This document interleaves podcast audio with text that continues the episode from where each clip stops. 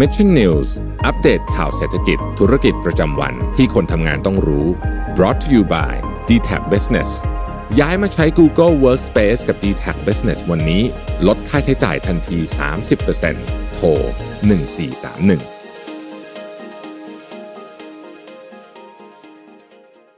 สวัสดีครับ ยินดีต้อนรับเข้าสู่รายการ Mission News Live นะครับประจำวันที่ 10 ธันวาคม 2564 นะครับอยู่กับผมแจ็คทีลาติกเช่นเคยนะฮะสำหรับวันนี้เนี่ยอาจจะเป็นวันหยุดสำหรับใครหลายๆคนนะฮะแต่ผมไม่หยุดนะครับ6โมงตรงแบบนี้มารับชมรับฟังข่าวสารสำหรับคนทำงานกันนะครับสำหรับในช่วงนี้เนี่ยใครที่กำลังอยู่ในช่วงของการหยุดพักผ่อนนะฮะก็ขอให้เดินทางอย่างปลอดภัยนะครับท่องเที่ยวอย่างสนุกสนานแล้วก็พักผ่อนกันให้เต็มที่ด้วยนะครับหยุดยาวแบบนี้นานๆทีนะครับจะมีมาสักครั้งหนึ่งนะครับก็ขอให้ชาร์จแบตนะครับเติมพลังบางคนเนี่ยอาจจะชาร์จพลังสำหรับปีหน้ากันเอาไว้เลยนะครับยังไงก็ขออวยพรให้ทุกท่านประมาณนี้กันด้วยนะครับสำหรับใครที่เข้ามาแล้วนะครับอย่าลืมกดไลค์กดแชร์เพื่อเป็นกำลังใจให้กับผมทีมงาน Mission to the Moon แล้วก็สมมูลกันด้วยนะครับขอบพระคุณทุกท่านมาก ๆเลยนะครับ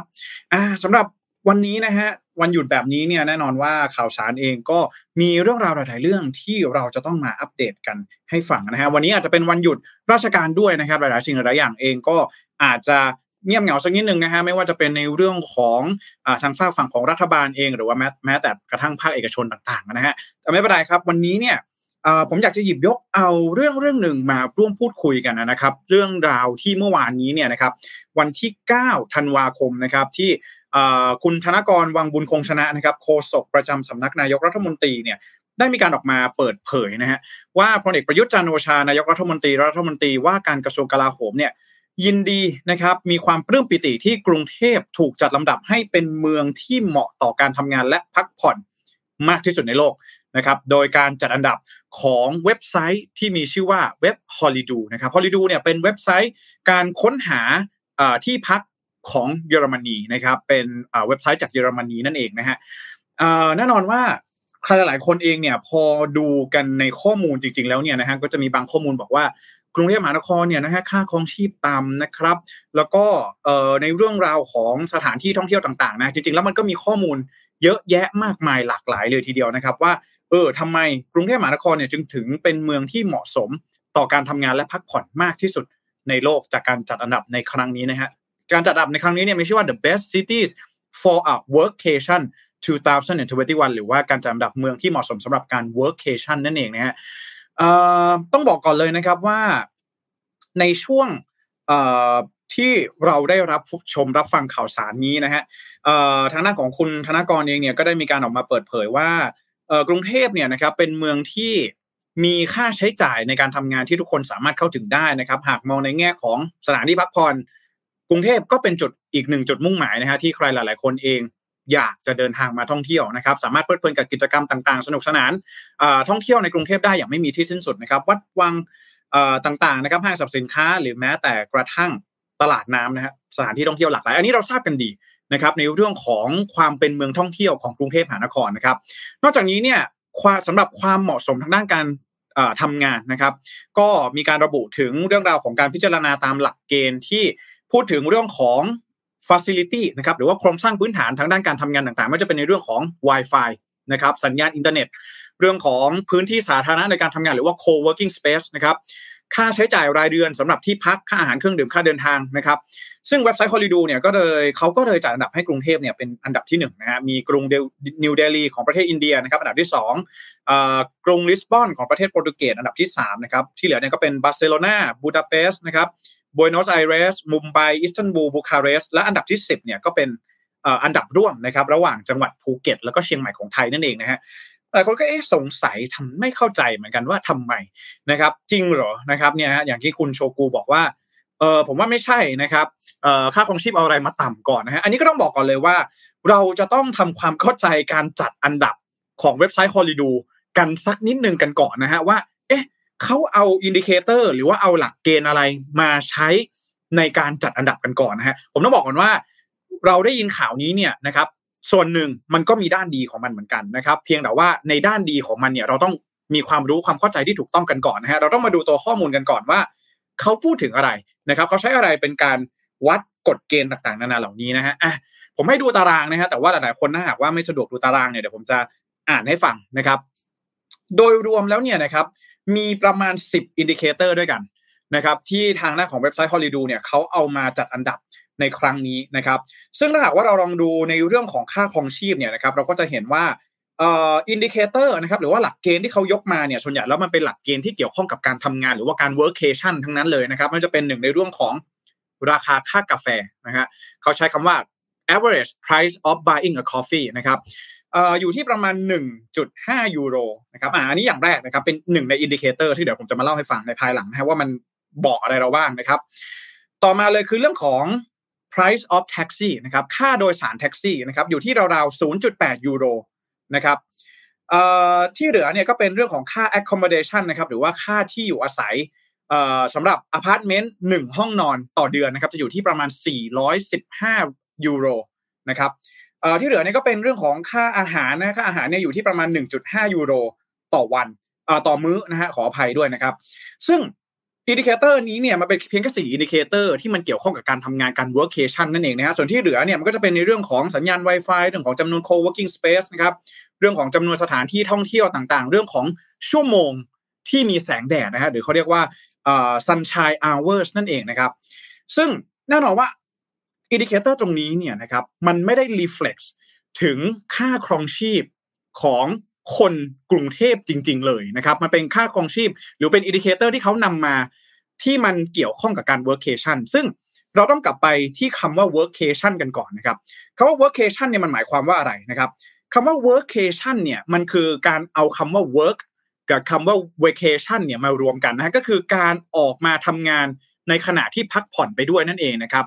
ซึ่ง เทรนด์ของการ workation เนี่ยมันก็มาจากโควิด -19 ถูกต้องไหมฮะ ในเรื่องของอการแพร่ระบาดเนี่ยทำให้มันมีการ work from home มี hybrid working มี remote working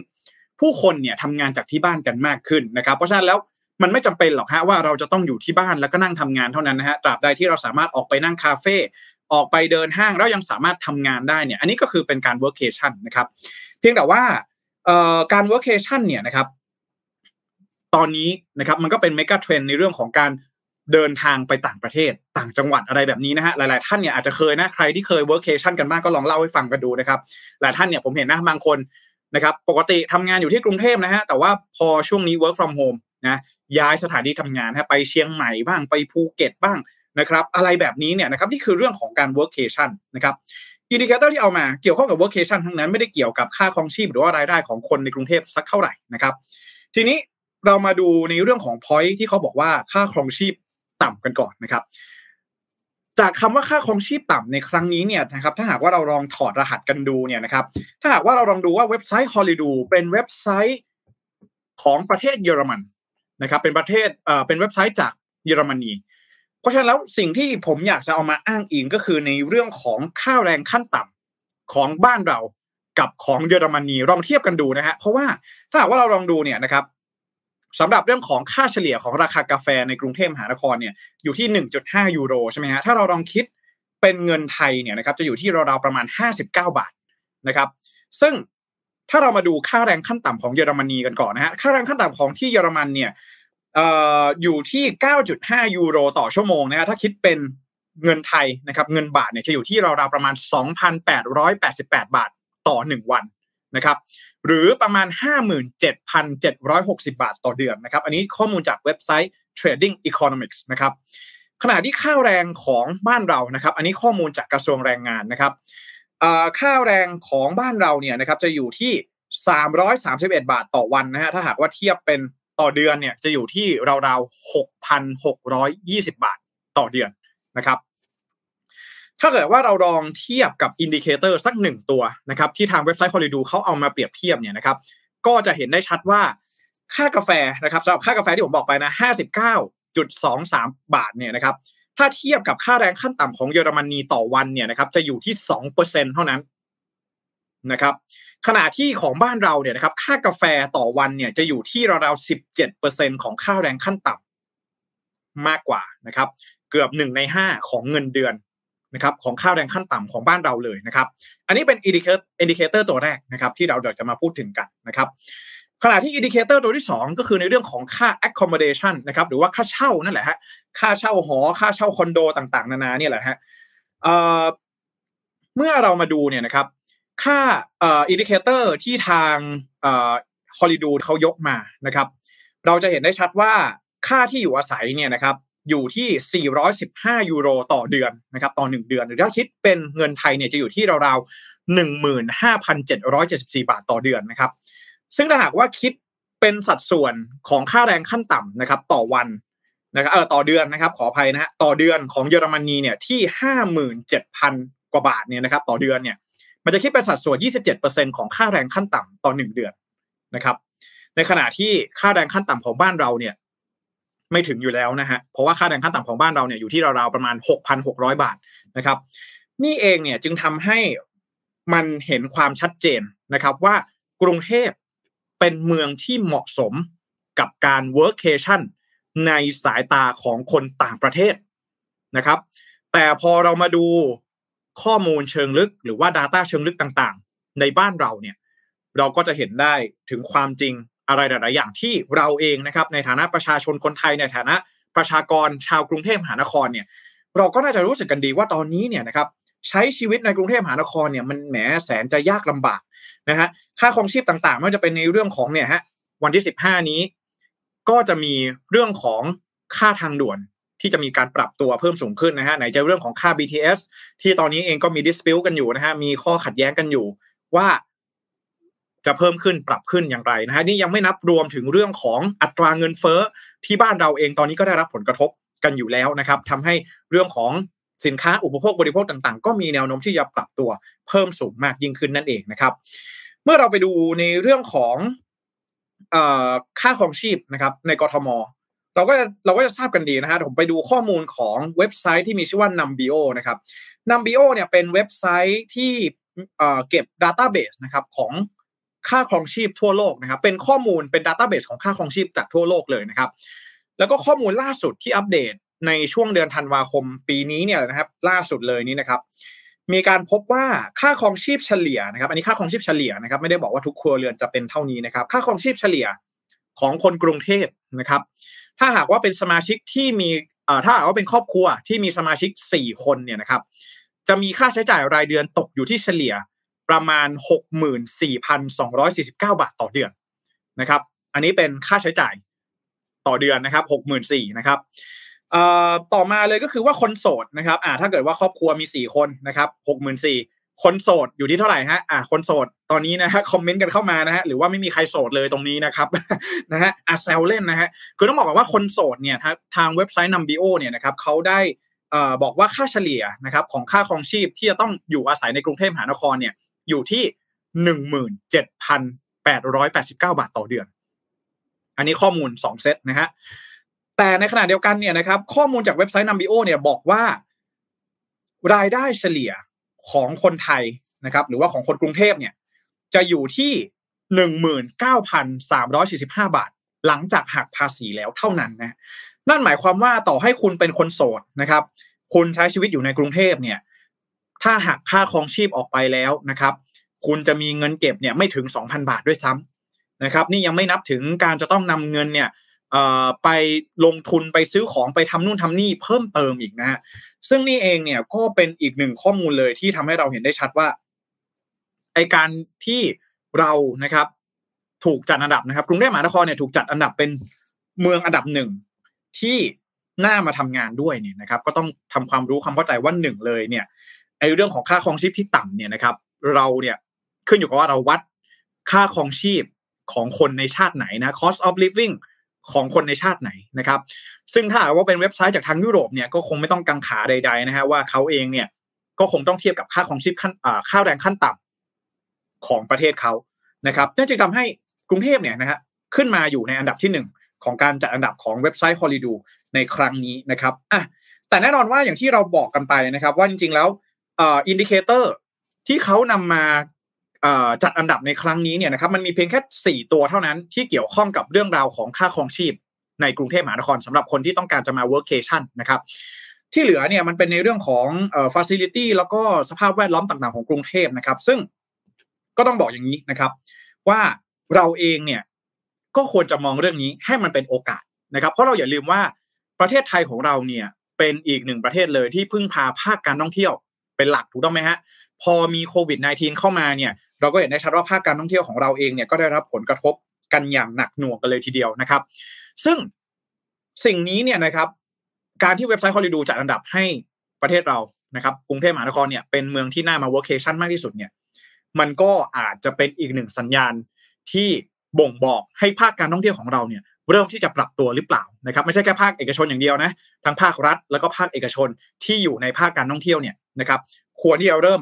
ปรับตัวไหมนะครับเพื่อที่จะสอดรับกับพฤติกรรมของผู้บริโภค หรือว่า consumer behavior ที่เปลี่ยนไปในช่วงโควิด -19 แบบนี้นั่นเองนะฮะโดยตอนนี้เนี่ยนะครับข้อมูลล่าสุดนะครับจากทางด้านของทททเองเนี่ยก็มีความเคลื่อนไหวเหมือนกันนะครับว่าทางภาครัฐไทยเองเนี่ยก็อยู่ในช่วงของการผลักดันในเรื่องของการ work workation โดยมีการผุดแคมเปญเนี่ยผมจำได้ว่าโครงการนี้เนี่ยมีชื่อว่า work workation Thailand นะครับ work from everywhere นะครับ ซึ่งก็จะมีการนะครับเนี่ยนะไปร่วมมือกับภาคเอกชนต่างๆ ในการที่จะผลักดันให้เมืองไทยเนี่ยนะครับเป็นศูนย์กลางของการเป็น workation ในอนาคตหรือเปล่านะครับ อันนี้อยู่ในขั้นตอนของการดำเนินการนะครับนี่นะโลโก้แบบนี้เลยนะครับในขณะเดียวกันเนี่ยนะครับทางด้านของภาคเอกชนเองนะครับ ภาคการท่องเที่ยวนะครับ เราก็ต้องดูเลยนะครับว่าในตอนนี้เนี่ย ถ้าหากว่าเราทำงานอยู่ในภาคอุตสาหกรรมที่เกี่ยวข้องกับการท่องเที่ยวนะครับ ผมว่าสำหรับอุตสาหกรรมอื่นๆนะครับ หรือว่าธุรกิจที่เกี่ยวข้องเนี่ยนะครับ ที่ชัดเจนที่สุดที่น่าจะปรับตัวได้ทันทีเลย ก็คือทางด้านของภาคธุรกิจโรงแรมนั่นเองนะครับภาคธุรกิจโรงแรมเนี่ยก็อาจจะต้องมานั่งคิดกันแล้วนะครับ ว่าพฤติกรรมของผู้บริโภคเปลี่ยนไปนะครับ มันจะต้องมีการทำ marketing ใหม่ไหมนะครับ มีการจัดแพ็กเกจการเข้าพักใหม่หรือเปล่านะครับ อาจจะแต่ก่อนเนี่ยเราอาจจะขายเป็นการเข้าพักสองถึงสามคืนนะครับ เป็นอย่างน้อยเป็นอย่างต่ำเดี๋ยวนี้เนี่ยอาจจะต้องไปดูในลักษณะของการ long stay อ่าถูกต้องไหมฮะอยู่ไปเลยนะครับสองสัปดาห์อยู่ไปเลยนะครับหนึ่งเดือนอะไรแบบนี้นะครับภายในห้องเองก็อาจจะต้องมีฟ a ซิลิตี้มีโครงสร้างพื้นฐานที่เหมาะสมกับการ workation นะครับ การมาทำงานต้องมี workstation ต่างๆ นะครับ มีเครื่องปริ้น มีเครื่องสแกน มีสัญญาณอินเทอร์เน็ตที่แรงๆนะครับเผื่อการไลฟ์สดเผื่อการเอ่อ meeting การผ่านซูมต่างๆนะครับ staff เองก็อาจจะต้องมีการ train ให้เอ่อสอดคล้องกับพฤติกรรมผู้บริโภคที่เปลี่ยนไป อันนี้เป็นในเรื่องของภาคธุรกิจโรงแรมที่ผมมองว่าน่าจะปรับตัวได้อย่างรวดเร็วนะครับในช่วงนี้นะครับในขณะเดียวกันเนี่ยภาคอุตสาหกรรมอื่นๆที่เกี่ยวข้องนะฮะหรือธุรกิจที่เกี่ยวข้องอย่างเช่น tour guide นะครับหรือว่าภาคธุรกิจการขนส่งที่ เน้นตลาดการท่องเที่ยวเป็นหลักเนี่ยฮะก็อาจจะต้องลองดูแล้วนะครับว่าเราจะปรับตัวอย่างไรได้บ้างกับพฤติกรรมของผู้บริโภคที่เปลี่ยนไปแบบนี้นะแต่ผมว่าหลักๆ เลยเนี่ยน่าจะอยู่ที่ภาคธุรกิจโรงแรมนะฮะอุปกรณ์ต่างๆเนี่ยอาจจะต้องพร้อมสักนิดนึงนะครับสำหรับแขกหรือว่านักท่องเที่ยวที่จะเดินทางเข้ามา workcation ในบ้านเรานะครับอะนะฮะเพราะฉะนั้นแล้วสรุปแบบนี้ละกันนะครับว่า การที่กรุงเทพมหานครเองเนี่ย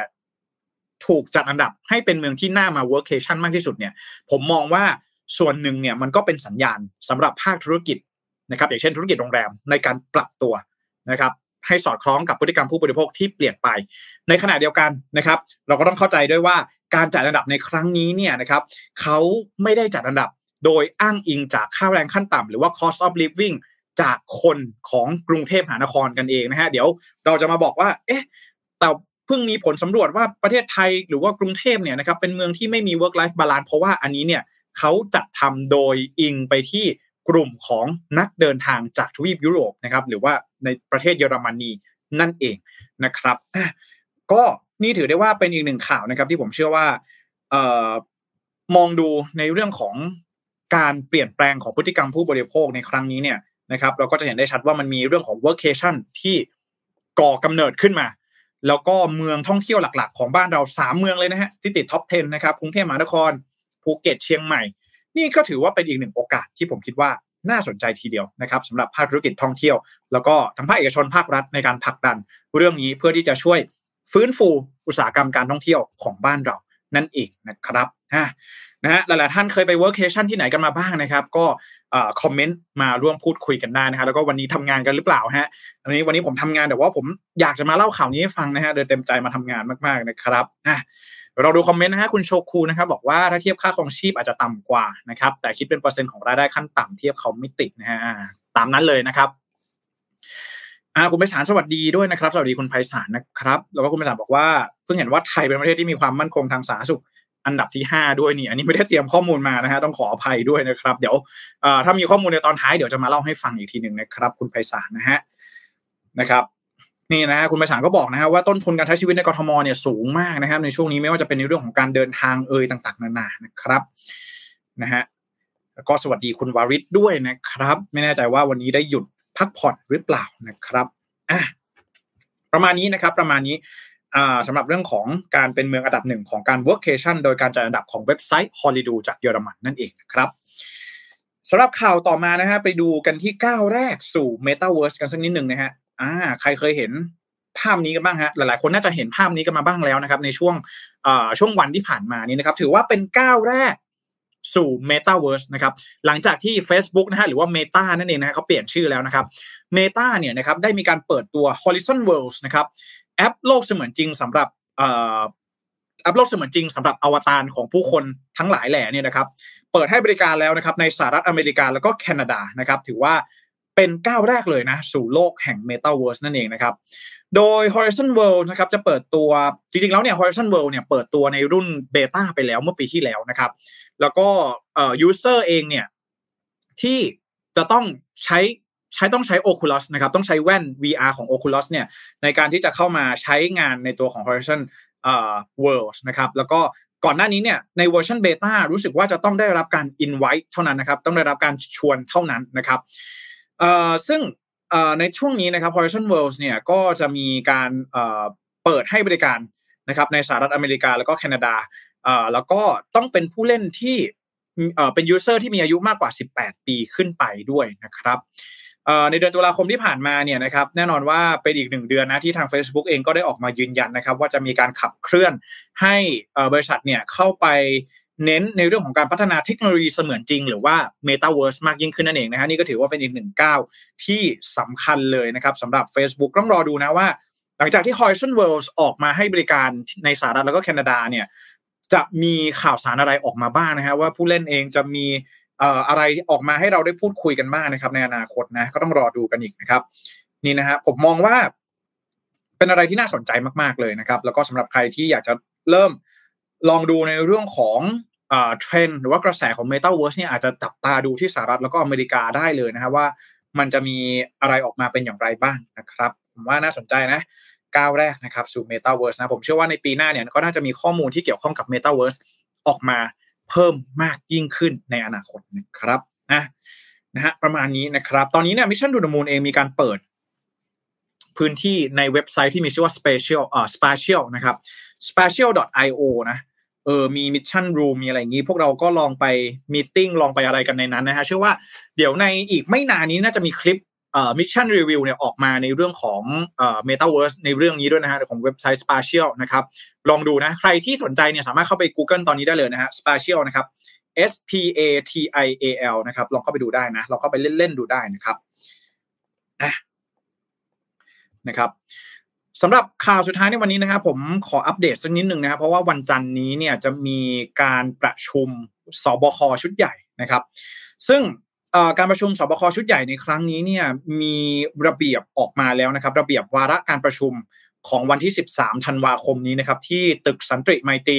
ทำเนียบรัฐบาลนะครับ โดยจะมีพลเอกประยุทธ์จันโอชานายกรัฐมนตรีรัฐมนตรีว่าการกระทรวงกลาโหมในฐานะผอสบคเป็นประธานการประชุมนะครับ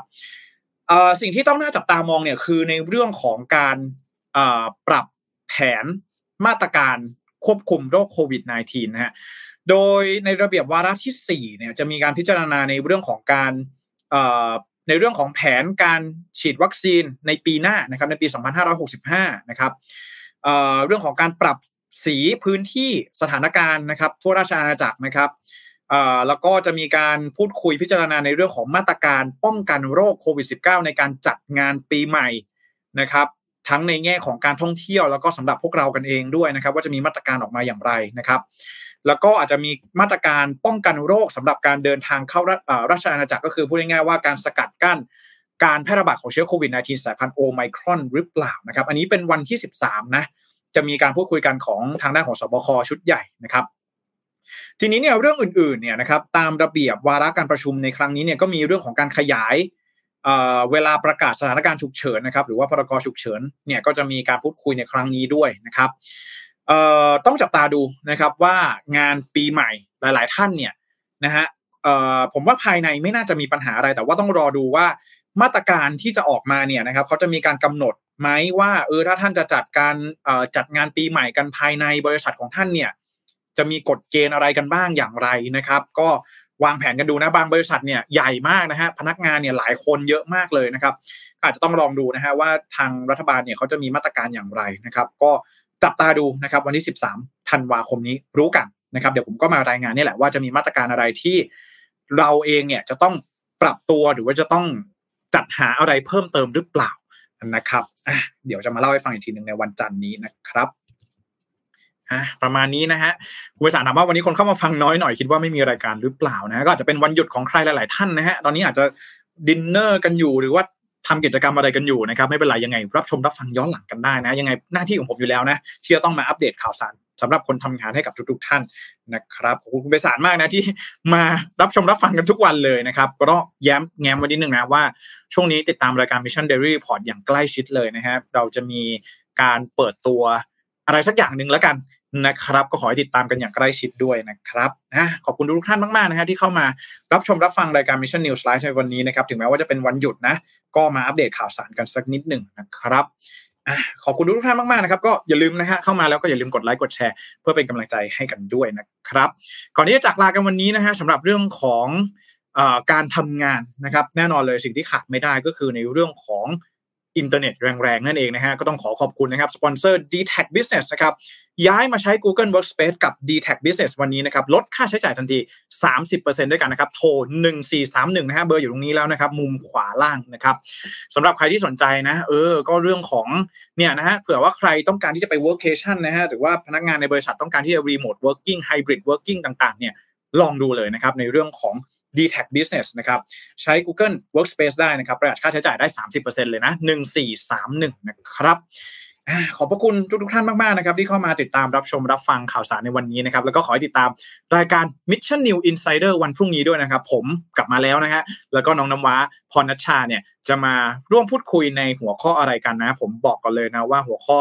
เก๋ไก่มากๆนะครับ แล้วก็เชื่อว่าอาจจะเป็นไอเดียให้สำหรับใครหลาย ๆ คนในช่วงนี้ได้ด้วยนะฮะก็ขอให้ติดตามกันด้วยนะครับสำหรับวันนี้ ผมขอลาไปก่อนแล้วเดี๋ยวพบกันใหม่ในสัปดาห์หน้าสำหรับวันนี้ สวัสดีครับ Mission News อัปเดตข่าวเศรษฐกิจ ธุรกิจประจำวันที่คนทำงานต้องรู้ Presented by d t a c Business